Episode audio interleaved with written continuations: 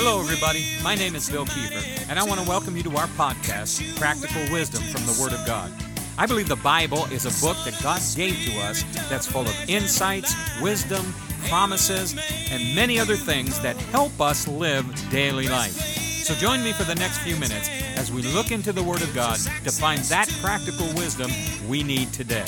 Should the enemy try to condemn our fight, his righteousness Well, praise God. Welcome again to our podcast. My name is Bill Kiefer, and we're here to talk about some things in the Word of God that are going to help us change the circumstances and situations of our life. We've been talking about something from John chapter 16, verse 33. Jesus said to his disciples, that in the world you're going to have tribulation. That's not a promise any of us want. It's really not a promise of God. It's just a truth of inevitability. If we live here, there's going to be problems. And if 2020 and in, even into 2021 taught us anything, the world is full of tribulations.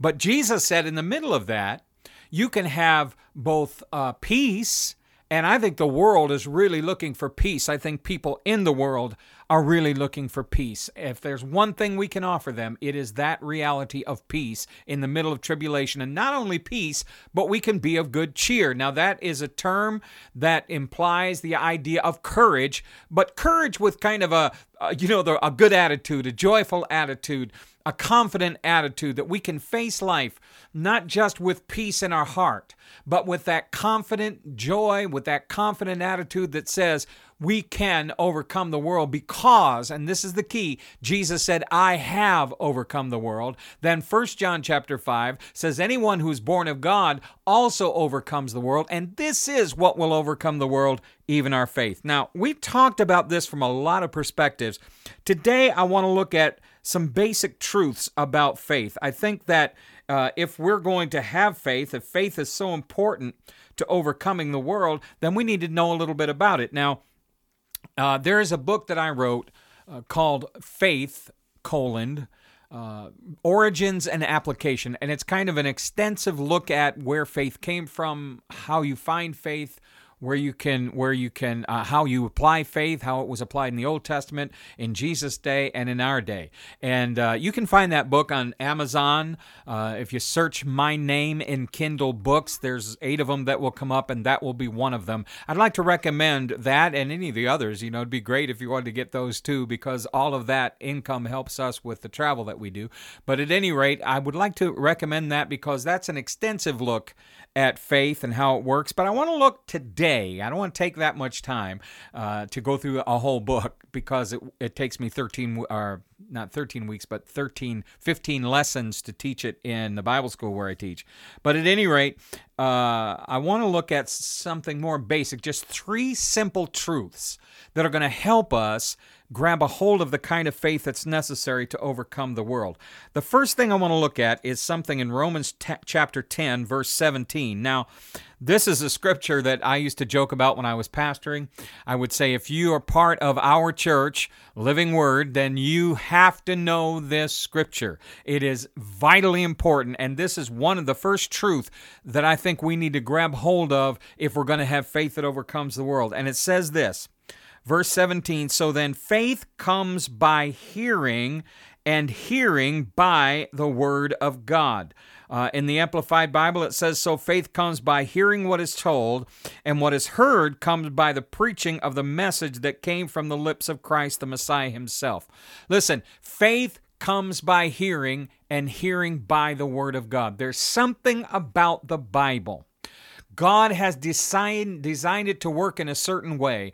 And the Bible is not just a natural book. We're going to talk about that in a minute. But it is full of the message that Jesus spoke. And when we say Jesus, we're really talking about the Word made flesh. And when we talk about the Word made flesh, John 1 uh, 1 tells us the Word was with God and the Word was God. So all of the Word of God is full of the capacity to produce faith in our hearts. Now, faith is the connection between what is unseen and what is seen. We looked in uh, uh, 2 Corinthians a while back about the difference between what is seen and what is unseen. The things we can see, everything that this world system, and again, the world is the system that controls the earth right now and under which people are forced to live who do not know Jesus. Now, if we know Jesus, we still have to live here, but we have something that's available to us that those who don't know him do not, and one of those things is the word of God.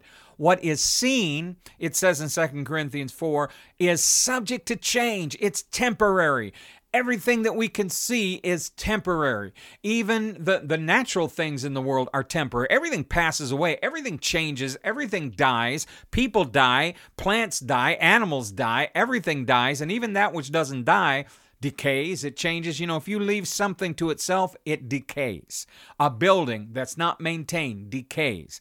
A car, any of you ever have a car that you did not change the oil sooner or later? That car is going to decay. So, what is seen is subject to change. And the effects of the world that we can see are also subject to change. So anything that's in my life that's a product of of the world, particularly those things that come against us, the trials and tribulations that Jesus spoke of, all those things are subject to change. And so, as we looked at that, we realized that the things that are unseen are not subject to change. And we're going to take that a step farther today. But one of the most important things that is unseen is our connection to God via His Word. He gave us His Word to be a physical bridge between the natural and the supernatural, to between the unseen, God, His realm, the Spirit, the Holy Spirit of God, the power of God, and the natural world. It bridges the gap. It, it, it, it causes there to be a connection, if you will, between the unseen world and the seen world. We, we use electricity, and in a great way, or, or not perfect, but a good illustration of how faith works or what faith is, is electricity in that electricity does all kinds of things. Right now, I'm using electricity in the room where I'm sitting to light the room. I'm using it to power this microphone. I'm using it to power my computer. I'm using it to power the equipment that I'm recording this on. It does all those things. It can heat, it can light, it can run machinery, it can it can connect us to the internet. It does all of that. Imagine what the world would be like without electricity.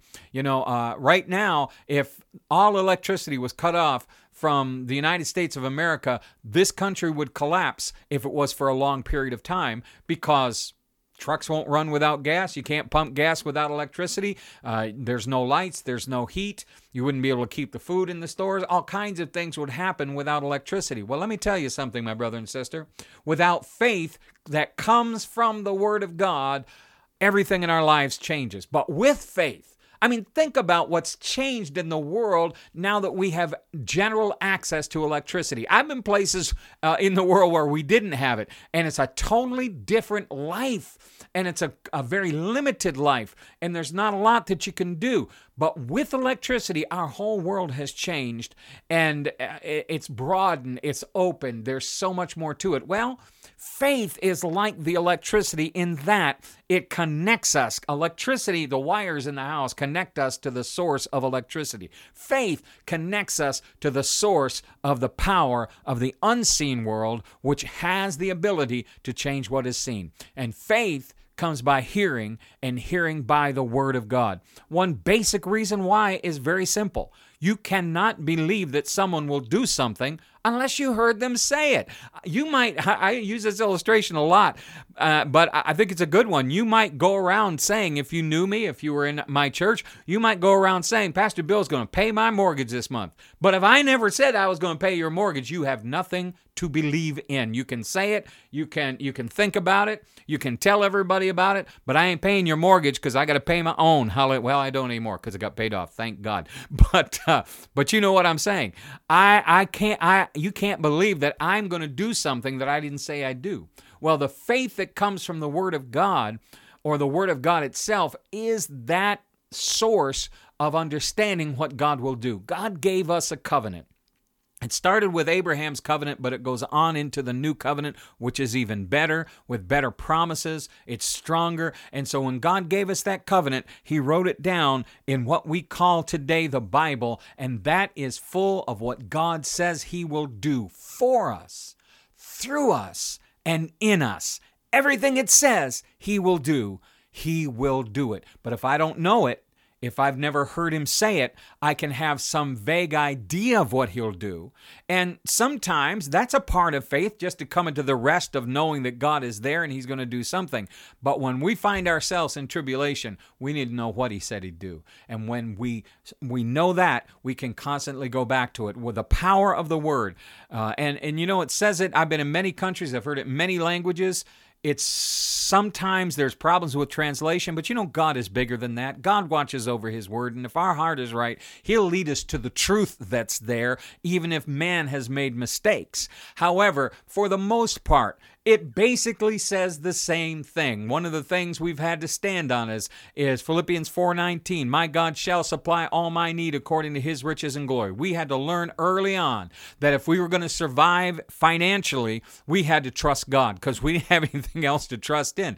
And God has done a wonderful job, glory to God, in in providing for what we need and, and many, many of the things that we desire. And you know, sometimes we think we need things we don't, and we desire things that God doesn't really want us to have because they won't be good for us. So things don't always work out the way we want them to, and they don't always work out when we want them to. But the thing is, I was always able to go back, even in the midst of a trial. There were many times where we didn't seem to have enough, but I could get up in the morning, I could really read again Philippians 4:19, and when I did, it still said he was going to supply all my need according to his riches and glory by Christ Jesus. It says it in every language in which it's written, one way or another, and we we then can go back to that thing that we can see.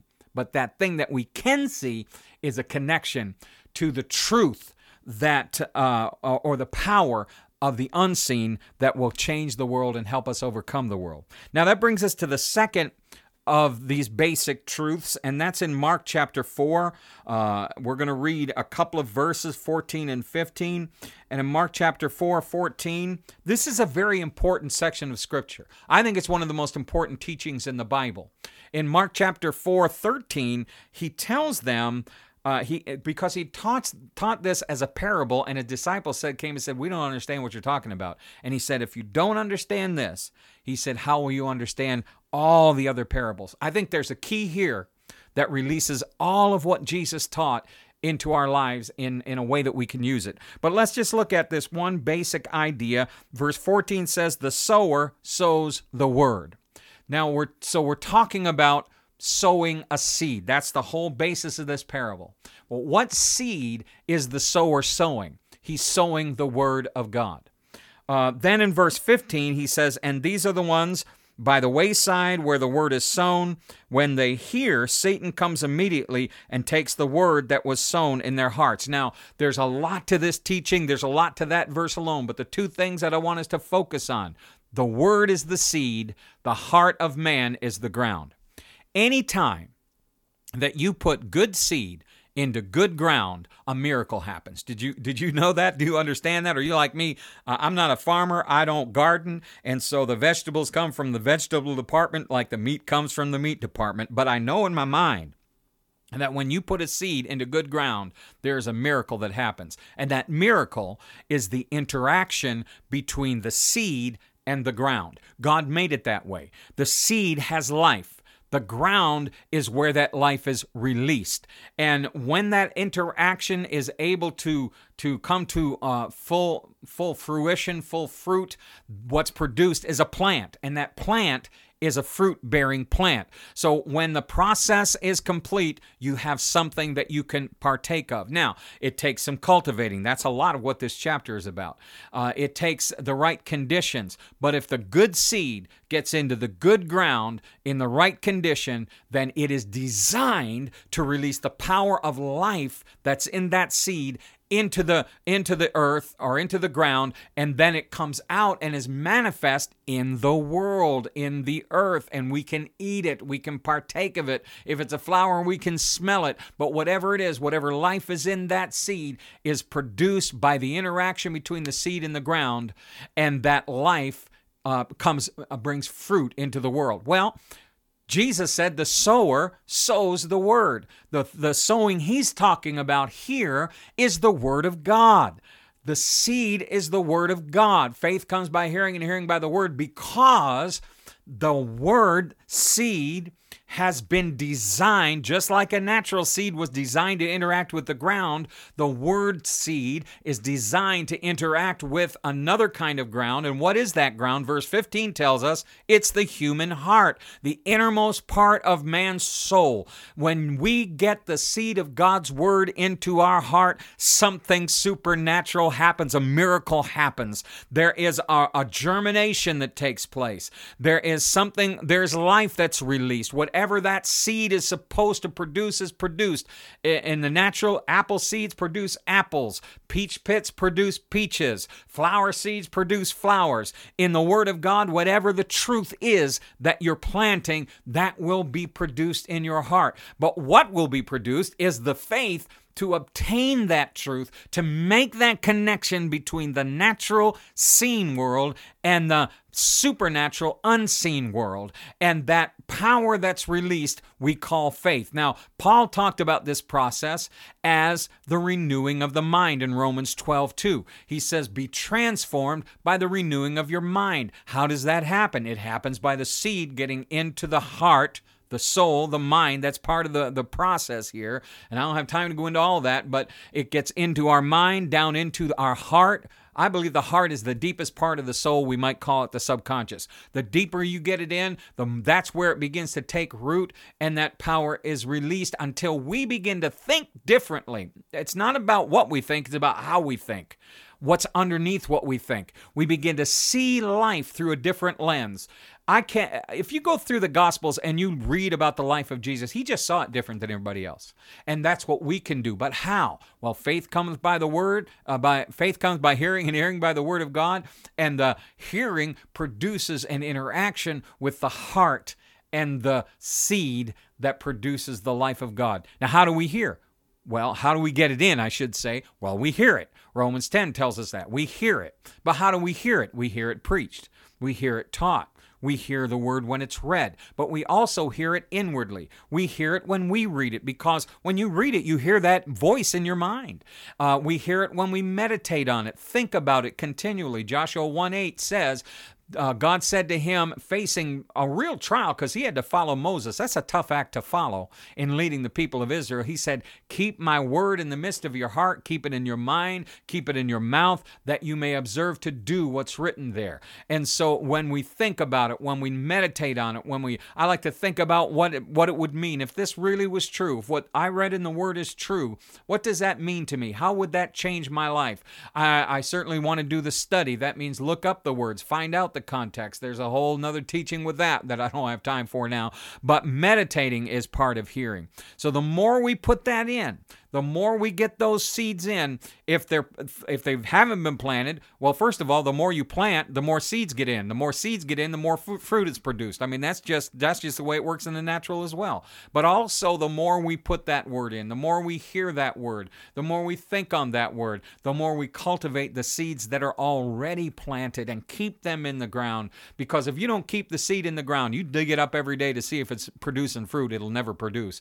But the more we keep it in there the more as long as that seed stays in that ground, that supernatural interaction is going to happen. Later in this chapter, Jesus said the ground produces the fruit by itself. We don't have to make it happen. We just have to keep the seed in the ground. So, number one, faith comes by hearing, and hearing by the word of God. Go to the word. You need faith? Go to the word. Number two, the word interacts with the heart of man and will naturally produce faith. Now, here's the last thing that I want to share with you today Hebrews chapter 4, verse 12 uh, another these are these are three in my opinion three of the most important scriptures in the Bible. Hebrews 4:12 says this. For the word of God, what is the word of God? It's the seed. Is a living and power uh, the word of god is living and powerful and sharper than any two-edged sword piercing even to the dividing of soul and spirit and of joints and marrow and is a discerner of the thoughts and intents of the heart that innermost part. This is what he's talking about. He's saying that this word is a living thing. Now i want to talk to you for just a, a moment here about the difference between true and truth because this is one of the major keys to getting this whole thing uh, to work in our lives. What's true is, again, just like what's seen, subject to change. For instance, I do a lot of travel, and one of the places we've been spending a lot of time over the last number of years is, is Kenya. And uh, so I could say to you, now I live where my home is in upstate New York. In upstate New York, it is absolutely true that December is one of the colder months of the year.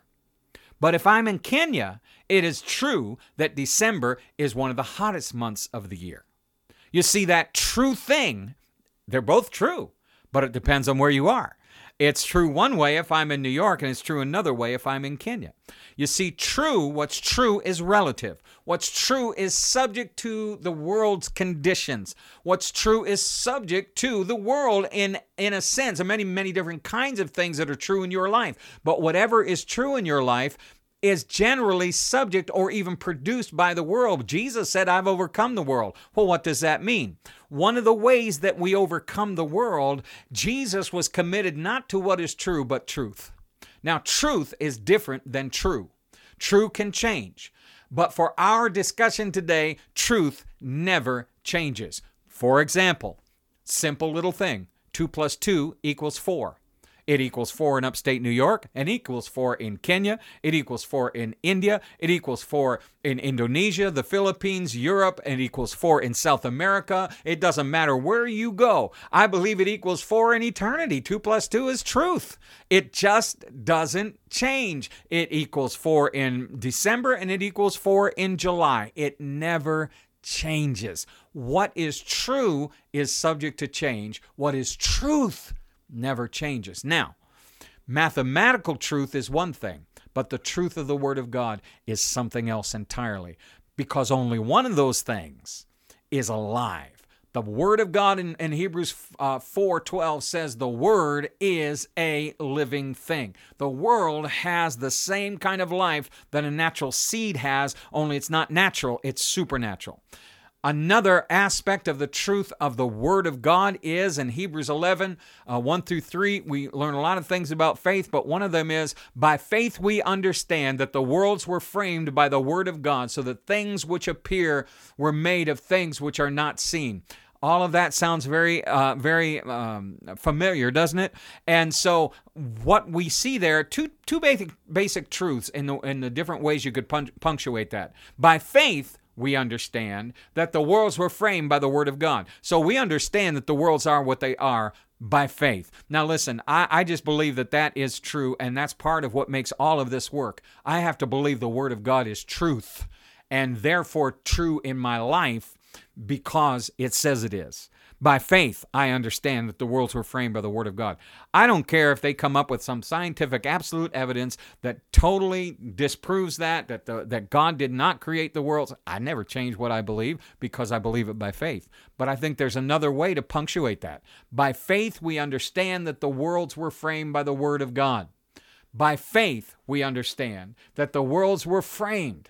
By faith, the worlds were framed. It's by faith that God created. How did He create? By speaking words. Genesis chapter 1 and 2 tell us the story. He said, by releasing things that are unseen, what we see can now be seen or, or now exists. So it's by this invisible Word of God by this powerful living truth that God made everything you can see. Look around you. Whatever you see before your eyes right now, God created it. Now, man may have may have uh, developed certain things, but man doesn't create really. God created, and even the creation that comes through man generally comes through the inspiration of God. But but whatever you see, God, man may have made it, put it together. I mean, I, I'm looking at walls that man built, and I'm looking at equipment that man built, but God everything you see, the reality, the, the substance. God said in the beginning, light be, and light was. There's your big bang, by the way.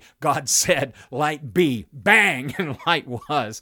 And so when he said that, all of the substance of everything that you see was released. Hallelujah. So by faith, in this word God created. So here's the thing that I want us to see, the final truth that I want you to take away today, and that is if the faith of God through the word of God, through the truth of God, which is the highest truth, There are other truths. Mathematical truth is truth, but the truth of the Word of God is the highest truth.